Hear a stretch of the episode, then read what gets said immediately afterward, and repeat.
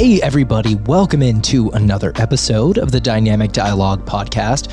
As always, I'm your host, Danny Matranga, and in this episode, we are going to unpack and take a deep dive into the foundational principle of progressive overload. Look, when it comes to lifting in the gym, one of the main things that people un- need to really understand is this concept of progressive overload.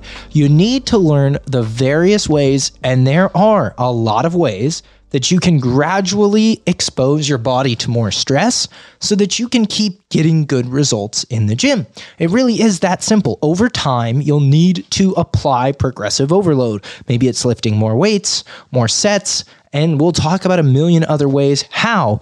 But by the end of this episode, you'll really understand and have new, fun, unique, and exciting ways to enhance your training to get better results and try some fun new things, all in the name of progress. I hope you enjoy the episode, and thanks a bunch for listening.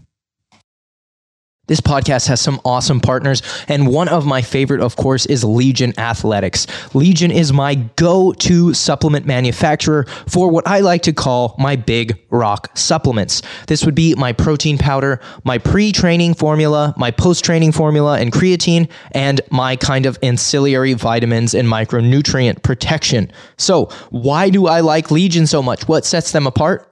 It's quite simple. Legion uses all natural ingredients. All the formulas include natural coloring and natural sweeteners. No artificial sweeteners, just stevia. And every single formulation, be it a pre workout or a vitamin, contains clinically effective dosages of ingredients shown to work in humans in clinical research supported by robust trials. No filler, just legit ingredients in each and every formulation proven to work. The whey protein isolate is so light, it's fantastic. It mixes in water, it tastes amazing, and I drink it every day, even as somebody who's lactose lactose intolerant. That's just how high quality this whey protein is, and it's sourced from Irish dairy cows that are raised well, eat their natural diet, and packaged in climate friendly packaging. I love their plant protein too for those of you who like something that's a little on the thicker side and you aren't a fan of animal products. Also, I love Legion's pre workout, but specifically the pre workout that does not contain caffeine. That would be their stim free pulse. I'm a huge, huge fan of beta alanine and L citrulline, but I don't like taking in wildly high amounts of caffeine. So if you are somebody who likes pre workout with caffeine, you can try Pulse. Or if you like it without caffeine because you maybe want to enjoy your morning coffee or monitor your caffeine consumption, try the Pulse Stim Free. My favorite flavors there for sure are the new grape and the amazing, amazing tropical punch. As for my creatine, I get that from Legion's Recharge, five grams each and every day. I take it on the days I train as well as the days I do not, because Recharge also contains L carnitine, which can help with promoting muscle recovery and decreasing soreness, as well as some ingredients to help with creatine utilization. And of course, my favorite supplements for my ancillary micronutrient health are Legion's multivitamin and Legion's greens powder. Not only do these two products contain a ton of high quality vitamins and minerals, they also contain unique adaptogens like KSM66 ashwagandha and reishi mushroom, which I like to take each and every day to promote my health. If you want to cover all your bases with a high quality protein, creatine, post workout, or the ancillary micronutrient health stuff like greens powders and multivitamin, I encourage you to go over to legionathletics.com and check out using the promo code Danny. That'll save you 20% on your first order and you'll rack up points that you can use the same way as cash every time you use the code, and you'll also be supporting the show. Okay, so there are a ton of ways that you can apply progressive overload, but I think the most obvious way is also our best opportunity to explain the concept in detail uh, more generally. So, the first way you can apply progressive overload is with more weight by adding more weight to your exercise. So let's assume a standard number of reps. We're only ever doing six reps. And in our first week of training, we will do 10 pounds. In our next week, we will do 15. And in our final week, we will do 20, increasing by 10 pounds total in weight without changing reps, exposing the muscle that we were training, the movement that we were training to a 10 pound increase across three weeks. That is foundationally how progressive overload takes place. Usually it is in a linear, very zoomed out way. meaning it might take you very little time to increase the strength of your deadlift, your squat, and your bench in like the first six to 12 months of training because of just the, the rapid improvements we make through just better understanding of the movements, mechanics, etc. But a lot of the gains you'll make on movements will take place over years and years and years and years. And over time, doing those movements with more load will generally, generally produce more muscle, more strength, more resilience, more mobility, assuming you are still using the same range of motion. And so progressive overload happens v- over a very long term. You can't just go to the gym and do like, oh, I normally do the 40s um, on dumbbells, but today I did one rep with 50, so that's progressive overload. It's like, mm, no, you need to generally have more of your work occurring with more weight across the same or more volume to take advantage of this foundational piece of progressive overload. You don't just do like one rep of, you know, let's say it's squats and you normally squat 225 for eight.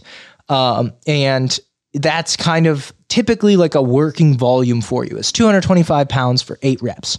One set of like 230 for eight, while it is a form of progression, isn't really progressive overload. Progressive overload would be more of your squat work over time being greater than that 225 for eight, not in one day, but over years, you're able to do 235, 250, 275. And the amount of volume and work, and quite frankly, stress that's put on the body, climbing from that 220 for eight to like 275 for eight over years, over months, however long it takes you to get there, depending on your strength and skill that's where the overloading is occurring. You don't just hit a PR once and like wake up with big quads and big glutes. It, it is the slow accumulation of more work done at the higher level that is driving these changes.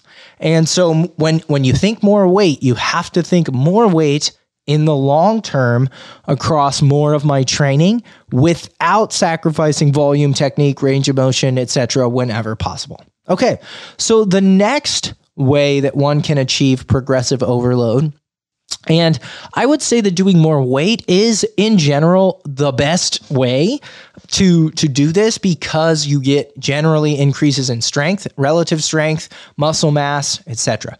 So I'm huge on just like, you know, you want to make some more gains than you currently fucking have, like hear me out, bro can we put a little more weight on the fucking bar? Because uh, you don't ju- you don't just stand a better chance of like damaging your fi- muscle fibers more when you do this. You also will get strong. And in, in general terms being stronger in all of your lifts is going to help a ton. So like why not bro? Um, that's kind of how I think about it. I think weight is is one of the best. Now, for hypertrophy specifically, meaning for growing muscle, the next three I actually really quite like. Um, and the first is simple it's just adding more reps and we'll standardize for weight. So let's use that 225 squat for eight, for example. Well, now you're doing it for nine or for 10 or for 11. And just like doing more weight over the course of many weeks, over the course of many months, doing more work with a equivalent load through an equivalent range of motion will eventually strain the tissue more. And what I like about this is specifically for hypertrophy, it pushes you closer to failure because one of the main things that, like, okay, when you think about muscle growth, the most important thing that you can think of, in my opinion, for for monitoring a, a, your training and your sets and being like, did that one build muscle, uh, or did that one not build muscle? Is were you almost going to fail? And the closer you are to, yeah, I was going to fail, meaning I couldn't get another rep, the better that set probably was for building muscle. So, a big reason why I like adding more reps to your sets is because what many people think they can do for a given load, meaning like, oh, I, I always grab the, the dumbbells and do 20 pounds on my lateral raises. Have you ever done it for 20? I bet you've done it for 10. I bet you've done it for 12. But have you ever done it for 15 or even 20? And I think that's fascinating because a lot of people leave a lot of reps in reserve. They think they're close to failure, but frankly, they're not. And simply asking somebody who always does like 10 lateral raises with the 20s, like, hey, let's do 15. And from like 10 to 15, they're like, holy shit, those extra five really kicked my ass. It's like, well, yeah, because you were like fucking six reps in reserve and now you're like one. So that a method right there of simply over time adding uh, a few more sets, and this is great, or a few more reps. Uh, we'll, we'll get to sets in a second. A few more reps like I like that, especially on the isolation exercises where it doesn't always make sense to climb up and weight. Because sometimes, like using that lateral raise example again, to go from a 15 to like a 20 can be a big jump. And maybe your gym doesn't have 17 and a half. So that's the jump that you're just going to have to make, period. End of story.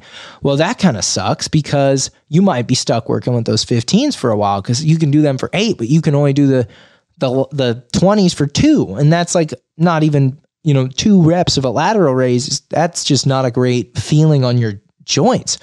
So instead, you do, you know, the 15s for more reps. I think it's a great way if you have limited equipment, limited weight, uh, and you're working with small muscles, small joints to just add a little volume and push yourself closer to failure and have more of your work being done at lower RIRs, lower repetitions in reserve. So I really like that. Now, the third way that comes to mind is just doing an extra set. As long as the sets that you're doing are hard and you're like, whew, man, after three sets, like that really kicked my ass. Uh, wow. All right, bro. Uh, crazy idea here. You like that exercise. Like this, this has to be one of the most underrated ways to improve in the gym. I, I do not understand why more people don't do this. You know the exercises you like, you know the exercises you don't like, and you probably push yourself really fucking hard on the exercises you like. And it's like, man, I've just I've been doing the same exercises for a while and they feel good. I don't want to switch them out. I, I get great pumps and I can take them close to failure, but I think I should switch to like stupid exercises that feel like shit because I'm not growing. And it's like, okay, what if for the exercises that you do like, that you do push close to failure, that you do feel a pump on, what if you just did all those exercises, but added one more set each? For so many people, just like ratcheting up the volume by one set per muscle group every once in a while, or even one set per lift for advanced lifters, sometimes that is just enough to totally excite new gains, help with breaking through plateaus, and prevent the oftentimes stupid choice of changing out like a good exercise, for example, like the incline dumbbell press, for like a stupid or I don't want to say stupid, but kind of inefficient, not as good exercise like the plate squeeze titty fuck press that so many people do. That exercise isn't that great, and we're often so we're, we're so often tempted to like, oh, if I want to grow, I need to do a different thing, and it's like, no, you need to do the same fucking thing that helped you grow better, more, or heavier. Like that shit works, and that's why I started this with weight, reps, and sets. I think those are the big ones. I think those are the ones that help you make the best decisions in the gym the long run when those are the variables you're modifying. Modify sets, modify reps, modify weight. That is at the fucking core of all the coaching I've ever done in person, online, on my app, in my own life. That's the shit that works. You can modify a lot of the other things we're going to talk about, but these are the things that you constantly need to be tweaking and upregulating and pushing if you want to make progress in the gym. That's my opinion. Okay, another way you can drive progressive overload, and this is one that I think works great. Again, especially if you have limited equipment or the goal is hypertrophy, muscle growth, is to take a little less time in between sets do a little less rest. This will drive your RIRs, your repetitions in reserve, to zero or get you closer to failure faster. It will probably lead to a reduction in volume. I know a lot of people who say just go when you're ready or wait as long as you need to be ready and have a hard set. I definitely get that. I like that more and more the more advanced people get. But for novices, sometimes it's like, whoo, my quads are still burning. It's like, okay, your quads are still burning from the leg press. And we're going to take three minutes between like that set of leg press and our first set of leg extensions. But I'm going to be a dick today to my client and I'm going to make you do your first set of leg extensions with only a minute and a half of rest. And you're going to be like, oh my God, but my quads are still sore from the leg press. I know, buddy. That's the thing. I'm here to help you grow. And that lack of rest, not letting that muscle fully recover, and sneaking in this first set of an isolated exercise with fatigue in the equation, whew, it's going to cook you. And I think decreasing rest periods is a great way to enhance the intensity and the proximity to failure for a lot of lifters. And this is the thing, folks. A lot of people don't, like, a lot of trainers don't understand this. And I've had this become more of a thing recently. I have one of my online clients, Jessica. She works in, uh, how do I put this without like airing too much about somebody's personal information? She works in law enforcement to a certain capacity. And in that field, workouts are oftentimes scattered, fragmented, hard to plan because of crazy, crazy different demands on your schedule when you're working and the kind of work you're doing. But one of the things that was really important to Jessica was like, I just want my workouts not to take forever. And I want to get things done and be efficient. And I want to train different qualities. But respectfully, I don't have as much time. And so it made more sense instead of like cutting out exercises to just decrease rest periods and set volume. And it lets her get more done in less time. And it works for her and it works for the adaptation she needs. And so I think being able to decrease rest periods is a really, really good one um, for most people when it comes to like, I want to train a little closer to failure, get some good pumps, build some muscle, and not spend a ton of time on the, in the gym. And a lot of you are probably ready to go I think there's like really two types of people people who rest too much because they don't understand rest periods, and people who don't rest enough because they don't understand rest periods. What's going on, guys? Taking a break from this episode to tell you a little bit about my coaching company, Core Coaching Method. More specifically, our app based training. We partnered with Train Heroic to bring app based training to you using the best technology and best user interface possible. You can join either my Home Heroes team, or you can train from home with bands and dumbbells, or Elite Physique, which is a female bodybuilding focused program where you can train at the gym with equipments designed specifically to help you develop strength as well as the glutes, hamstrings, quads, and back. I have more teams coming planned for a variety of different fitness levels. But what's cool about this is when you join these programs, you get programming that's updated every single week, the sets to do, the reps to do, exercise tutorials filmed by me with me and my team. So you'll get my exact coaching expertise as to how to perform the movement, whether you're training at home or you're training in the gym. And again, these teams are somewhat specific. So you'll find other members of those communities looking to pursue similar goals at similar fitness levels. You can chat, ask questions, upload form for form review, ask for substitutions. It's a really cool training community and you can try it completely free for seven days. Just click the link in the podcast description below. Can't wait to see you in the Core Coaching Collective, my app based training community. Back to the show. Okay, so the next one, uh, again, we're just kind of going slowly but surely through, is to have better execution, form, technique, call it whatever you want. So uh, I like the term execution because I think it it takes form into account, right? Like I I used to say like oh form is super important. And it is. It's you want to lift with good form and technique. However, now I use a different word. I say execution is super important because I think execution is more all encompassing. Let me tell tell you what I mean. You can have pretty good form and like visually and mechanically be like, okay, my form is good. I can see it. It looks the way it's supposed to look. Good execution execution includes that. You you must have good form, but you also must be intentional. You need to be thinking about the muscle you're training. You need to be intentful. Your training needs to be hard and stimulative, meaning you're not like, oh, I'm doing good form bicep curls while I watch, uh, you know, Good Morning Football on the TV. If you are distracted in your set, and you're not focused on your training and you're not thoughtful about how you're pushing yourself and the muscles you're you're you know involving that could be good form but meh execution so when you strive for better execution in more of your lifts one of the things that's going to happen is each rep is going to be done with good form probably through a full range of motion and with intentionality on the muscle being trained. And a bonus, if you can really use that focus that comes with, you know, driving more execution in your training to train closer to failure. Those things are huge. And so for a lot of you, it's uh, my program's good. I pick good exercises, a lot of compound lifts, some isolation work, stuff that feels good, stuff that doesn't drive a ton of pain. I, I do have, as Eugene Teo says, my broccoli, my my vegetables, the training I know I don't love, but it's good for me. Those those supporting exercises could be things that are, you know, more general like doing cardio and mobility, or it could be things that are a little more specific, like, oh, I know my glute med needs PT work and I never do it, but when I do it, I feel better. Right. So, you know, a good program, good choices of exercises, good volume. You got your broccoli in there.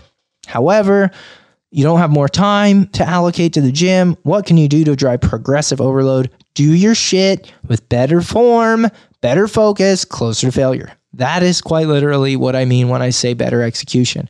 And over your lifting career, you should kind of become a better executor. That's my honest opinion. In time, you should develop more of the skills that are necessary. And one of the most necessary skills in the gym to drive progress over a long period of time is being able to push yourself and stay focused. And so, using progressions, like more sets, more reps, more weight, all awesome. But you can always double down on how is my execution and could it be better? And how can I make it better? Uh, okay, another thing you can do is play with tempos. Okay, so that would be the speed at which you do things. I don't love this. Uh, I don't use it very often. I I basically would say like if you're always lifting the same weight for the same reps and the same volume, if you do it faster, it'll probably make you stronger and more explosive. And if you do it slower, it'll probably help you build muscle. That's really how you fuck with tempos. Um, I could also just file this in execution and be like, eh, just lift slow on the way down, slower and faster on the way up. Call it good. You could do that too. But paying attention to your tempo and mastering how you deploy your tempos over time is a really good way um, that you can kind of set yourself up to get more out of the same volume. And so you'll notice the first couple were volume drivers. Can we do more weight? Can we do more reps? Can we do more sets? The next couple were without adjusting volume. So that would be like, can we do a little bit less rest? Can we do a little bit better execution? Can we do, you know, things with more focus on our tempo, which really means like how we're loading the various components of contraction. Are we loading the eccentric contraction and stretching? And I'll actually talk about this specifically down the line, but are we focused on like slow stretches and fast, powerful contractions? Um, another one I love. This is a this is a big volume tweaker, uh, not a not like a meth tweaker, just like it's going to tweak the volume. Um, just do that thing you want to progress one more time. So increase the training frequency. So, for example, if you want to be a better squatter, uh, go from squatting two times a week, like Monday, Thursday, to squatting three times a week, like Monday, Wednesday, Saturday. That one extra session, assuming you recover from it, will make you a much better squatter. And I find in general the same is true for hypertrophy. If you're training something once a week, going from once to twice or even two to three times can make a huge difference. So, training frequency is an awesome variable for many people. Assuming you can only do like the, so many sessions of certain things like oh, i can only get to the gym five times so i'm doing like upper lower upper lower total. But i really want to grow my upper body. Maybe do upper lower upper lower upper. You know that whole extra day is just now for the upper. You know i'm hitting it with more volume and more frequently um, so there's ways to play with training frequency. It can be like, oh, I really want to grow my arms. So I'm training four days a week. How about this? We add a fifth day, and that fifth day is just arm training. Holy shit, bro. My arms grew. Yes, I know, bro. Crazy. Um, so I think there's something there too. Uh, I think that is one of the best options uh, that you got. Uh, okay. This is a tough one because not everybody has this. Uh, uh, security, but to lift through a greater range of motion. A lot of you don't have spotters, you don't have trainers. So, like, I'm not going to bury myself in a squat at the gym close to failure in a new low range of motion and land on my ass. I get it. It's, it is pretty tricky to increase range of motion on certain exercises. But assuming you always prioritize range of motion and you don't get like so out in front of your skis progressing load that you start making sacrifices to your range of motion early, like that is a huge thing. A lot of people fuck up when they start lifting weights is they think, "Oh, progressive overload literally means I just need to put more weight on the bar." Yeah, kind of in some contexts, but hear me out, bro. If you're brand new and you're like, I'm racing to 225 on the bench. And your bench goes from like full range of motion with just the bar to like dog shit quarter rep 225. You should have just gotten to 225 slow and kept your full range of motion because now you're one of those unfortunate fucks who has small pecs but like a decent bench. I, I hate to say it, but you know, you can always just keep the range of motion you have when you first start training and just progress with weight slower and never lose it. Or if you're already like pretty strong and your all your lifts look like shit and your range of motion looks like quite literally you just half ass everything, you can just use your existing strength, bring the relative like amount of weight down and lift the same weight through more range of motion and you'll probably grow because there is a progressive overload that comes with taking that same muscle and joint and etc through a greater stretch through more range of motion. That is a form of progression. Um, which kind of brings me to the a little. It's like you call this like a half point, and you could also throw it in with tempo. More lengthening time, more lengthening exercises. So a lot of people are really big on these uh, uh, what we would call lengthened partials, and we'll talk about partial reps. Um, what I would maybe call cheat reps in a second. We'll, uh, we'll throw them next, but like more lengthening exercises, aka including more exercises where the muscle stretching, really good way to, to build muscle. Really, really good for that. So if you're looking to progress and like add an overloading effect and build muscles, uh, maybe you say like, okay, I'm gonna not only am I gonna focus on my eccentrics, my stretches, my tempos. I'm gonna pick more exercises over time that have more of a lengthened bias, and that'll really help. Um, another thing you can do is cheat reps, junk reps, or partials. A lot of people do what are called lengthened partials. So it's like, oh, I did all the dumbbell presses I could do through a full range of motion. And then when I couldn't do any more dumbbell presses for the chest, I did dumbbell flies, just the bottom basically, where the stretch is. And that gave me extra um, you know, stress on the chest, extra stretch, more time under tension, and I got some partial reps. Uh, and partials are just basically reps that are done past the point of failure or technical failure.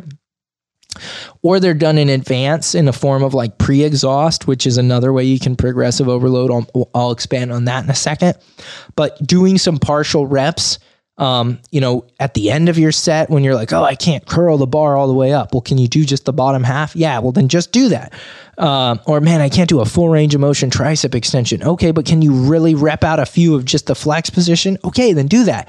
That's a progressive stimulus, something that will add more stress and that could help drive more muscle growth. Um, another thing that would be progressive, I mentioned this uh, a second ago, uh, would be pre-exhaust, meaning like, oh, I, I really have a hard time fatiguing my quads with squats. It's like, okay, well, what if you did like leg extensions first and fatigued your quads a little bit in their shortened position and you know, you know your squats are working your quads mostly in their lengthened position, sure, and, and, and in the mid range, sure. However, you're already going to hit your quads a little bit before, so your quads will be somewhat fatigued, and the squats might just completely take it out of them. Some people would not do this because they don't want to fatigue a target muscle before doing a compound exercise. And that's why I wouldn't do this if I were new. But a pre fatigue or pre exhaust could be a good tactic to, again, over time, just trickle some more stress in there. It's not like all of your training has to be this. It's like, oh, it's the last week of my training block and I haven't used an intensifier yet. So I'm going to use an intensifier like uh, lengthened partials or cheat reps or pre exhaust. Boom, there you go, baby. That's a little progressive, is it not? I don't know. I don't think I, I'm like, you need to be like fucking Isaac Newton out here and like make everything, you know, crazy difficult. Um, but I think this works. Another thing you can do is add some supersets in to like drive up the volume. Another intensifier that I like. It's like, well, I normally do like chest uh, and triceps, and it's like I do flat bench, close grip bench, and dips. Those are like my big compounds. And then I finish like tricep extensions and lateral raises. It's like, all right, bro, hear me out. You're gonna do a superset. You're gonna do tricep extensions and overhead tricep extensions, and you're gonna do lateral raises and front raises. You're gonna do the same two things, but you're gonna superset them with one more thing and sneak in some extra volume, but keep the time low. It's like, all right, shit, guess what? Progressive overload, baby. You can use these intensifiers without really changing the nuts and bolts of your programming too much to accumulate some more volume. And when it comes to like athletic performance and strength, there's lots of unique things you can do, like overloading eccentrics, unyielding isometrics. You can do things like banded sprints. Uh, you can do things like sled drives. You can do things like parachutes, all kinds of crazy shit. Bands, chains, things that, you know, provide a unique stimulus to help you to you know kind of reach and, and fix on some sticking points. But those things are not necessarily progressively overloading unless you do them for long enough that you drive your way through the adaptation. So it's like okay if you normally run sprints and you're like i'm going to sprint with a parachute and the parachute has drag and that drag is resistance progressive overload. Not exactly bro you need to run with the parachute enough that when you do not have the parachute on, you run faster. And then you can say uh, unequivocally, like, yes, that stimulus, that change did drive uh, enough uh, stress on me or, or challenge me in a way that I did adapt. So um, there's lots of ways to use this stuff, guys. I really think your best bets are to increase weight, to increase reps, to increase sets, to add an extra bit of frequency, and then sprinkle in the rest of what I said as more intensifiers and to kind of keep things fresh. But there's kind of your primer on progressive overload and ways in which you can drive more progression in your training, especially for strength and muscle growth. I hope you enjoyed this episode. If you did, be sure to hit subscribe, share it, leave me a five star rating and review so I can grow the show even more. Your help is very meaningful in that area, and I will catch you guys on the next one.